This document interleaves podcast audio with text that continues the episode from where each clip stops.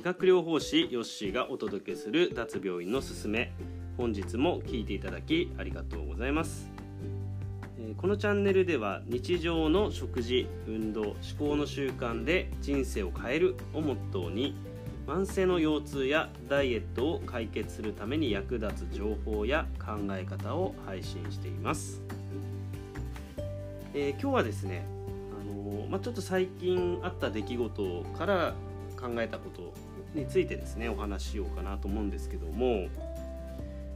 ここ2日ぐらいですね、あのすごいあの僕北海道に住んでるんですけどもちょっと北海道内もう雪がすごくてですねニュースとかでね見てる方もいるかと思いますけども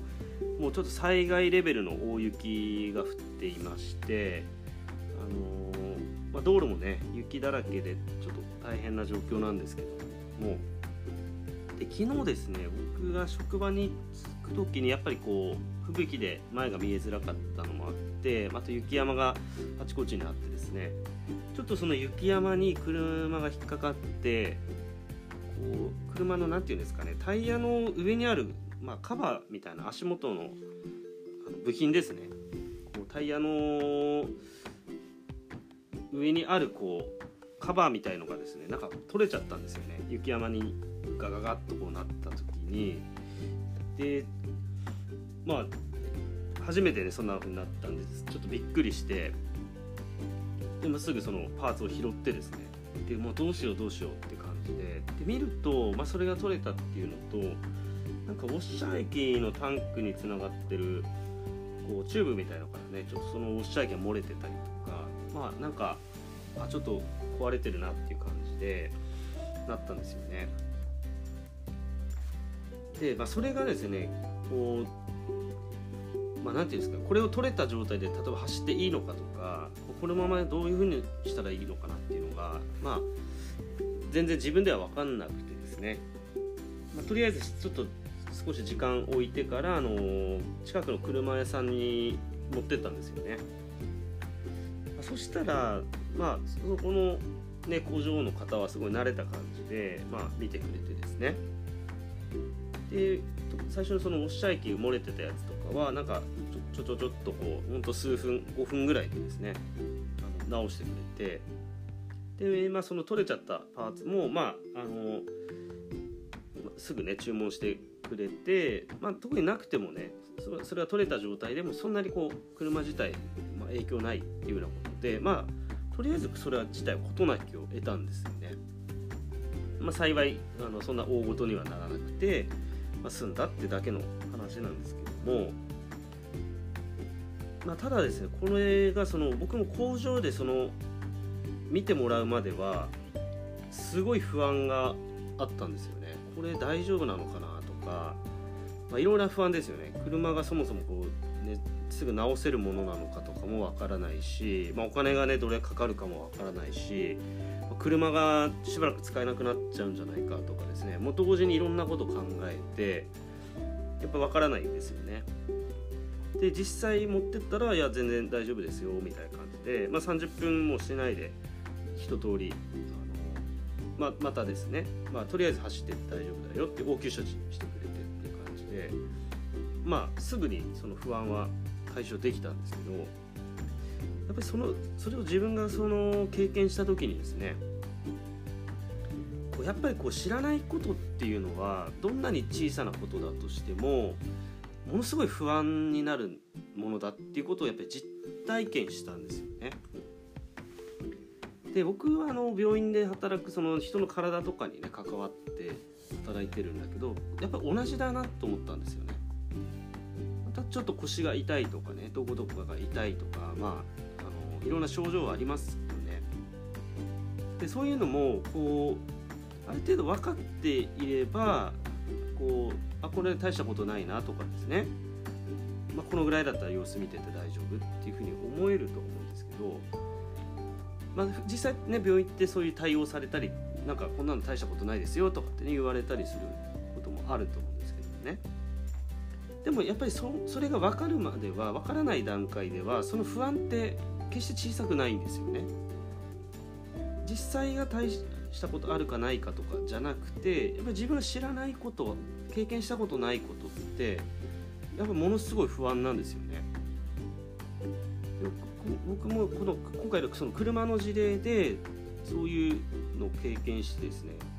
あやっぱりこう何て言うのかな知ってると結構そういうのをなんか軽く見ちゃうんですよね。なんかこうなんで騒がなくてもいいじゃんみたいなその風にどっか見てしまうっていうか自分が知ってることとかってね当たり前すぎてなんか知らない人の気持ちがわからない。わからない人がその不安になってる気持ちをなんかうまく理解してあげられない可能性があるなっていうのを気づいたんですよね。だからやっぱりこうそこをちゃんとですねまああの受け止めてあげる。がすごい大事だなと思うんですよね。まあ、幸いね何でもなかったとかね幸い大したことなかったっていうの結果はそれは良かったかもしれないけどその時になんかちょっとこう何て言うかなバカにされたような言い方とかなんでこんたまに聞くんですよねなんで病院来たんですかって言われたんですよとかってねそういう話を聞いたりするのでまあ確かにね医者も忙しいしこうね患者さんが多いとまあね重病じゃないんだったらなんかこうわざ来なくてもみたいな風にね思うところは、まあ、忙しさの中でねあったりするのかもしれないですけどただその受ける側からするとですね患者さん側の気持ちからするとそんな対応されても全然なんていうかもう全然解消されないんですよね。むしろ不安が増強するというかですね、まあ、全然説明してくれない場合とかもあるですね。だから今回僕はすごいラッキーだったなと思うのはその車がねやっぱり使えなくなるとすごい困る状況ね明日からの予定どうしようとかってやっぱそういうの頭によぎっててそれがすぐそのね工場の方の説明ですぐ解消できたのでものすごいこうまあその方はですねもう淡々とっていうかあのすごいいい感じの方だったんですけどもうすぐね僕は安心できたんですけどあの向こうの方からすれば全然当たり前の対応してくれただけなんですけど僕のその不安の解消っていうのはものすごく大きい大きいんですよね。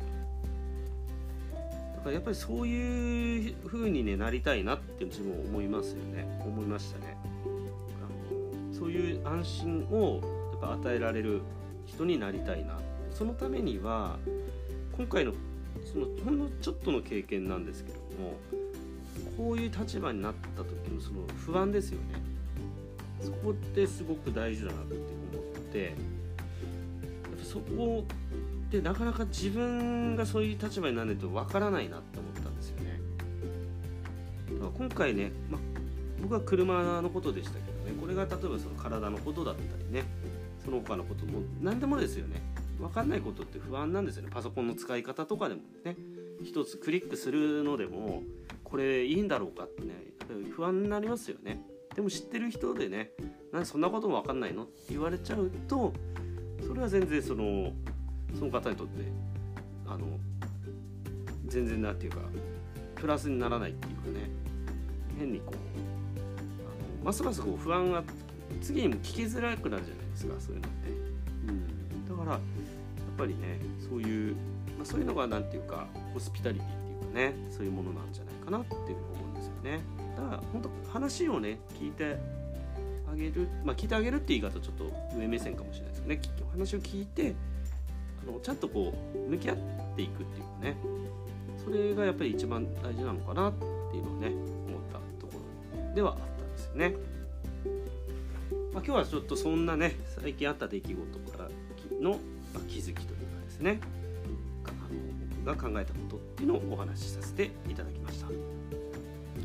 えー、それでは今日はこの辺で失礼します。また次の配信でお会いしましょう。それでは。